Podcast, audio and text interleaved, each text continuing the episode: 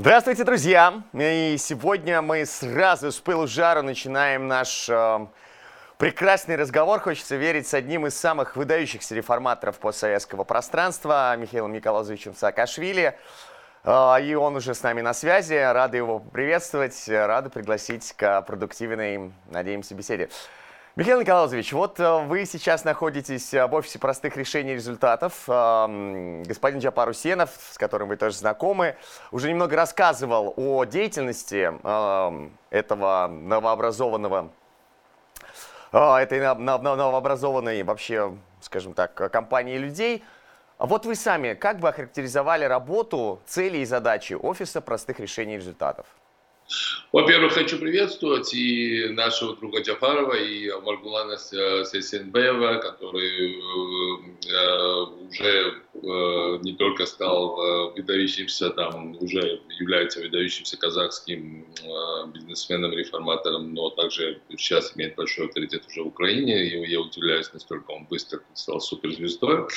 А наш офис – это офис, который создан указом президента Украины, он собирается, то есть мы готовим решение э, Национальной Рады реформ, э, мы готовим законопроекты. Почему он важен? Потому что в Украине есть э, дуалистическая система, то есть в Украине как бы правительство сам по себе, парламент, правительство вроде как парламента, президент сам по себе, но президент Э, не являются официально главой исполнительной власти, но когда президент имеет свой парламент, то, конечно, президент очень влиятельный.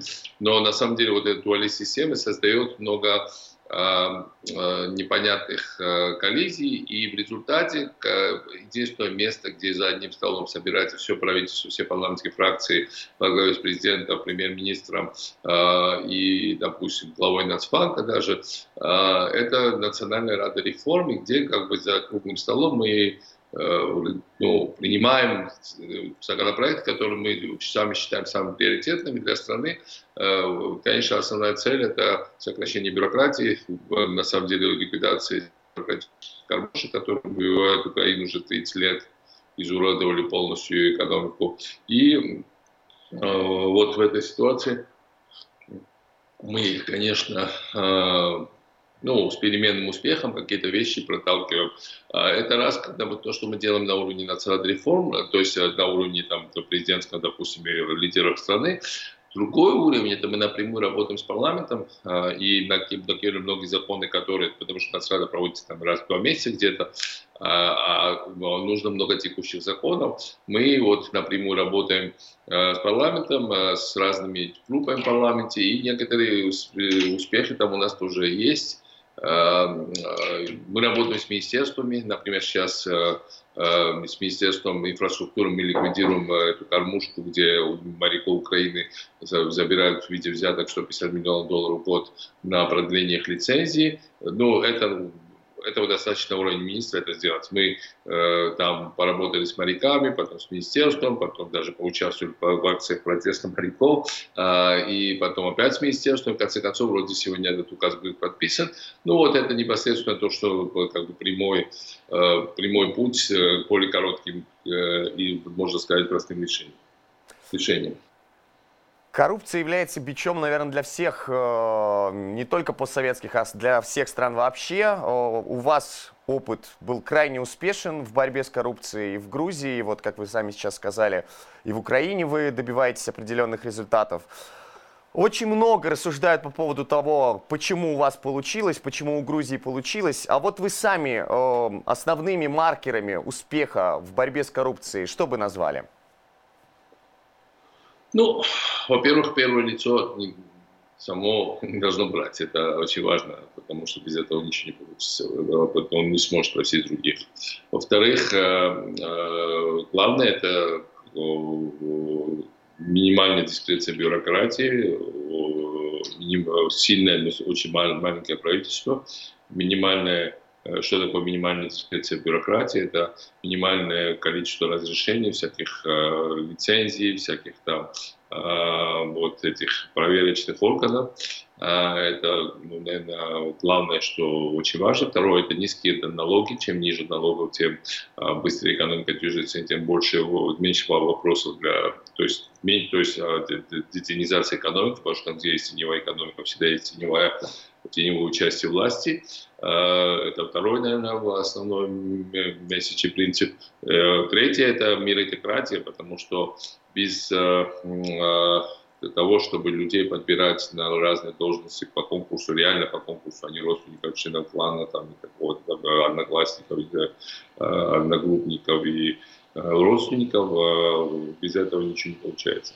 То есть более или менее так можно это формулировать. Насколько вообще важна команда? Потому что, ну, многие вас называют просвещенным диктатором и э, связывают успех ваших реформ именно с тем, что у вас были довольно авторитарные методы. Но, тем не менее, нельзя не вспомнить, что в вашем окружении были такие люди, как Каха Биндукидзе, Ванобер Бишвили, с которыми тоже определенные успехи экономические и социальные Грузии были связаны. Вот насколько важна команда и как правильно лидеру подбирать себе в команду? Ответить сразу на насчет диктатора. Я э, единственный лидер постсоветского пространства, который в результате демонстрации митинга ушел в отставку. Это произошло в 2007 году. Всего после трех лет, после того, как меня избрали 94% голосов. Но мы провели очень болезненные для части людей реформ. Почему? Потому что мы уволили 100, 100 тысяч в стране, где жило меньше 5 миллионов человек. То есть в результате эти бюрократы, которые в основном жили в центре столицы, регулярно выходили на улицу, трясли власть. В какой-то момент произошли стычки с полицией. Ну, слава богу, никто серьезно не пострадал, но, э, но ну, и тем более не погиб, но, но все равно нам пришлось... Э, я, я ушел в отставку, да. Я ушел в отставку, э, и э, назначили мы новые выборы, которые я трудом выиграл, там в первом туре, правда, но 52%, если бы я не выиграл в первом же туре, в втором туре я мог вполне проиграть. Значит, это первое. А второе, в 2012 году я мирно передал власть людям, которые мы точно знали и являлись врагами. Не только нашим личным, но даже грузинским государством. Они пришли с лозунгами и были с лозунгами полного реванша, ареста всех, и более того, были прямо, прямо связаны с Россией. Но народ так рассудил, поэтому это было все, все те вещи, которые, э, то есть как так работает демократия. Что касается команды, она, эта команда, в том-то ее была сила, что она была создана э, как раз э, по меритократическому принципу. А, то есть вот э, люди такие, как Мирабишвили, там, Адеишвили, тогда мы их набираем по конкурсу. Этих людей никогда не знал. И как в обычной жизни я, наверное, вряд ли бы мог с ними встретиться, пересечься. Они, ребята, были приезжие из сел, э, совсем другого социального класса. Я принадлежал как бы э, такой интеллигенции центра Тбилиси. Э, мы совершенно разные бэкграунды, образы жизни имели. И если бы не конкурсы, э, которые мы проводили, проводили, будучи я еще был председателем парламентского комитета, а потом министром юстиции и главой Тбилисского самоуправления, а, то этих людей мы бы ли бы нашли. Эм, э, это раз. Вторая, Каха Бенбукидзе, это был, частью вот, вот нашей селекции. Я когда стал президентом, по всему миру ездил, собирал успешных грузин. Э, как только я слышал, что где-то какой-то успешный грузин, я даже не спрашивал, какие их взгляды, потому что по определению те, кто успешны, наши союзники. Э, и, и так и осталось до сих пор. Моя партия в Грузии в оппозиции, все успешные там, люди в разных сферах жизни поддерживают все равно нас. Как, как бы мы друга понимаем на полусловие. А все с власти. Поэтому, э, поэтому это успех, это теория успеха, что успешных надо всех собирать, независимо от того, ну, Бедукидзе я назначу место после получасового разговора. Я же не, э, там, не гал, там, в его там глубинные взгляды, там, многие аспекты жизни, тем более даже ни разу с ним там чай, чай не попил вместе. Так что вот так это. Я просто знал, что есть Бедукидзе, что он успешен, что он интересен. И а там сработаемся, стерпимся, слюбимся, вот так оно работает.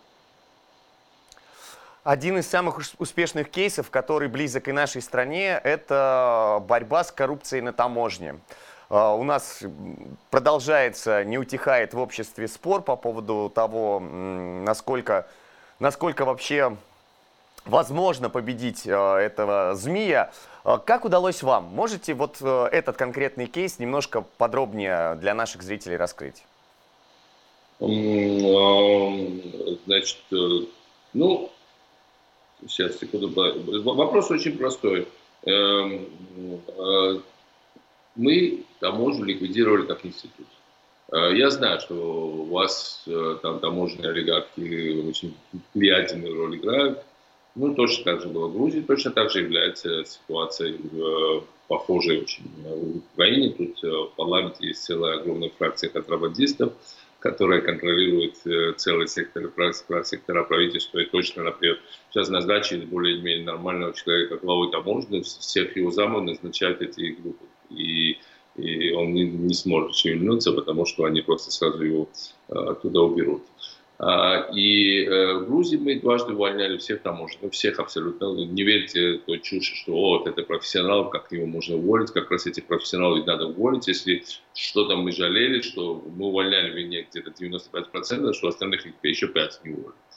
Потом мы поняли, что таможня как институт так не работает. Мы просто создали единственную налоговую таможенную систему. Мы поставили компьютеры везде. И когда заезжал э, какой-нибудь там товар, во-первых, меньше 5% досматривался, потому что компьютер решал, что досматривается за счет таможни досматривался товар. Э, и э, в течение часа, если не отпускали, это было большое ЧП. Э, а то есть, а так общее, общее оформление каждой фуры где-то, каждого, каждого контейнера где-то от 5 до 7 минут. А, и а на таможне в основном сидели девушки, парни из модельных агентств, они не решали ничего, это их не их дело было, потому что если ты, например, обманул при входе, а, допустим, указал цену, но поскольку у нас налоги, тарифы были низкие, а где-то Э, кассовый аппарат э, зафиксировал, что потом ты э, там 500 километров оттуда продал это за 10 раз больше, то ты моментально платил такой штраф, что тебе не стоило бы обманывать. И эта автоматическая система это хорошо стекла и моментально это делала. Поэтому мне кажется, что тут ситуация очень простая и ясная. А, значит, нам надо, а,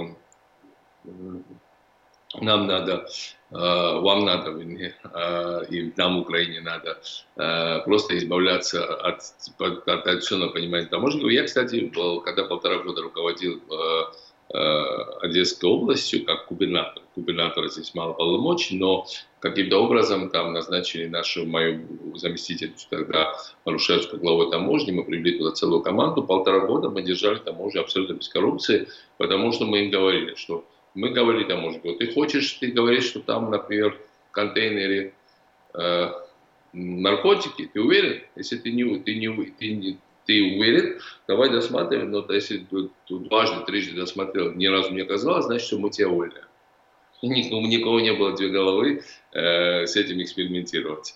И у нас не было, э, не было коррупции. Второе, что мы делали, что мы туда не допускали органы безопасности это вообще. Не пускали их на пушечный выстрел. Мы оттуда выгнали санэпидстанцию и э, санитарные службы и так далее, разные смежные службы. А таможенники вот остались в таких ежовых рукавицах работали. Еще один настоящий бич э, нашего общества, это, я думаю, во многих странах так, э, криминал. Э, Грузия была, ну, наверное, одним из лидеров постсоветского пространства по тому, как там, собственно, вольготно себя чувствовали представители криминальных структур. К сожалению, в Кыргызстане эта проблема тоже очень остро стоит. Вот скажите, как можно успешно из самой криминальной страны сделать страну, где, ну, практически криминала не осталось? Значит, тут ситуация тоже достаточно была простая. Мы уволили практически, а, ну, мы уволили весь ОГАИ, мы уволили, уволили 80% другого личного состава полиции. А, мы а, набрали совершенно новых ребят, дали им большую зарплату. Построили новые полицейские участки. Они были все стеклянные, они были все, с улицы можно посмотреть, было, и можно посмотреть, что у них происходит. А, значит, э, старых там пузатых полицейских не осталось. Все были спортивные, подтяженные, тогда, э, с хорошей зарплатой. Мы им давали кредит на квартиру, мы им давали большие пенсии за премии за раскрываемость преступления. И в результате и был большой социальный контроль. В результате грузинская полиция, которая до реформы имела доверие 4%, стала иметь 86% на пике. А, главный принцип вот это, что все равны перед законом, там он остановил какого-нибудь министра, там э, члена или родственника президента, это наоборот они радовались, потому что это, да, за это мы давали поощрение, что да, нарушил, оштрафовал, там, посадил и так далее, эти вещи приветствовались. А, и, а, и вот, вот, вот так мы у нас было по принципу нулевой толерантности по отношению к преступности. Мы первыми ввели закон по воров в законе, который больше всего работал более эффективно в Грузии. Ну, понятно, что было в бывшем Советском Союзе каждый четвертый вор в законе, каждый третий был из Грузии. И Грузия стала самой безопасной страной в Европе. А, даже безопаснее, чем, допустим, Исландия. А, но это цена того, что тюремная популяция выросла в 4 раза. Да, это тяжелая социальная цена, потому что у этих людей родственники, э, э, семьи, члены семьи, они голосуют, они голосовали против правительства, даже если некоторые понимали, что их родственники ну, совершили преступление, но все равно, э, то есть выкупить их нельзя было, в тюрьмах не было никаких телефонов, и ниоткуда было, нельзя было оттуда руководить преступниками на улице, не было никаких наркотиков в тюрьмах, это тоже очень важно. Э, в общем, короче, это был, это был достаточно строгий, был достаточно строгий подход, и, и в результате э, мы переломали социальный менталитет до этой реформы, до этих изменений. Обычно грузины считали, что э, да, пример для подражания это уличные хулиганы вали законе в детстве. Ну, в моем детстве так было. А потом сейчас совсем другие стали role models так, появляться. Так что Э, успешные люди сейчас э, в моде, а не преступники. Если бы вам предложили нарисовать э, дорожную карту для выхода из кризиса, вот какие первые три шага вы бы назвали самыми основными? Я бы из кризиса кого, какой страны? Любой постсоветской. У вас огромный опыт уже украинский, и как мы уже с вами сказали, что многие постсоветские страны, они чем-то да похожи. Это правильно в свое время говорил Бендукидзе. Для этого нужна политическая воля президента, для этого нужен сильный прокурор э, с органами его, которые действуют, и для этого нужна, э, нужны низкие налоги и хороший экономист для этого. Все, три человека нужно. И они двинутся в горы. Это естественно. По поводу еще передачи власти. Э, вы рассказывали о том, как э, в момент, когда стали президентом, начинали, ну, скажем так, э, разговаривать с представителями старой элиты, в частности, с зятем экс-президента господина Шеварнадзе. И у нас сейчас, знаете, тоже подобные какие-то вещи происходят. То есть люди, которые были там, скажем, уличены в коррупции, они отдают э, некие откупные государству и либо там э, под домашний арест уходят, либо полностью освобождаются от ответственности. Вот насколько эта практика кажется вам э, что ли нормальной, потому что ну в вот, обществе это просто мафиози, которые в тюрьме, но имеют э, большие деньги, имеет э, средства масс-медиа, имеет депутатов парламента и так далее, гораздо более опасен, чем мафиози, гораздо меньшими деньгами, Э, на, на, на Соколе. Это важно 24. Это не я изобрел эту практику. В свое время я там не рассказывал э, мой друг Леолук Олладер, это знаменитый мэр Палермо, который был одним из самых выдающихся борцов против мафии, когда они достигали вот таких соглашений с мафиозами. И это касается, а в наших странах мафиози это должностные лица, поэтому или их родственники. Поэтому, да, мне кажется, что это но я не знаю, как, в каких суммах э, в вашем случае идет речь, потому что э, у нас, э, ну, например, ну, например, Киргизстан и э, Грузия очень похожи, но в Грузии первый год мы э, взяли э, от них э, больше полутора миллиардов, миллиардов долларов, больше должностных лиц и их членов семьи, но это очень много. Как, как нам это было гораздо больше, чем грузинский бюджет гораздо-гораздо больше. И, э, и нам это очень помогло, поэтому было абсолютно абсолютно как бы прагматичная практика. Сейчас многие говорят о том, что Грузия после того, как, ну скажем так, вы покинули ее, потихонечку откатывается назад. Но окончательно откатиться не может. Вот как вы думаете, в чем секрет того, что ваши реформы закрепились, и даже Потому... при смене, вла... при смене власти их, их уже невозможно отменить? Ну, все можно отменить, но постепенно. А, люди привыкли к, а, к этим сервисам, люди привыкли к простоте, люди привыкли к тому, что они могут, как, в принципе, отстаивать свои права. Но изменилось много чего, потому что при моем президентстве экономика в Грузии выросла в 4 раза. Приблизительно за такое же время управления после моих как, последователей, ну, последующих этих, экономика Грузии да, не только не выросла, но в долларовых изменениях даже сократилась на несколько процентов. А мы как раз выросли в условиях, когда на, у нас была война, на нас там напала самая большая страна в мире, и более того, э, у нас была э, э, у нас был мировой экономический кризис, который был жестче, чем теперешний COVID-кризис. Но, несмотря на это, мы четыре раза выросли. И мне кажется, что поэтому, то есть, вот, а почему прекратился рост? Вот институты работают, но рост прекратился. А прекратился, потому что все равно нужно, э, лидерство очень много чего значит. И, э, и, а, и коррупция вернулась, я вам скажу в цифрах. Мы собирали 28% ВВП э, э, в виде налогов. Теперешние власти собирают 21%. То есть 7% ВВП, это примерно составит 800 миллионов долларов, идет в карман. Ну вот, вот вам ответ, почему нет роста. Так что там это все в цифрах изменяется. Через тендера, через разные махинации и тому подобное, через там разбазаривание зем, земель и так далее. То есть э, на уровне обычного человека все-таки это меньше чувствуется, хотя вот то, что есть непотизм, и то, что там... Потому они проиграли прошлые выборы, оппозиция взяла 60%, но они сейчас не отдают власть. И вот сегодня они пытаются арестовать главного лидера моей партии, представителя моей партии, которая реально выиграла выборы. Ну, мы это, вы это проходили у вас. Это все чревато для любых властей. Так что и в этом смысле э, я э, с восторгом э, слежу за всеми событиями и молодцы просто.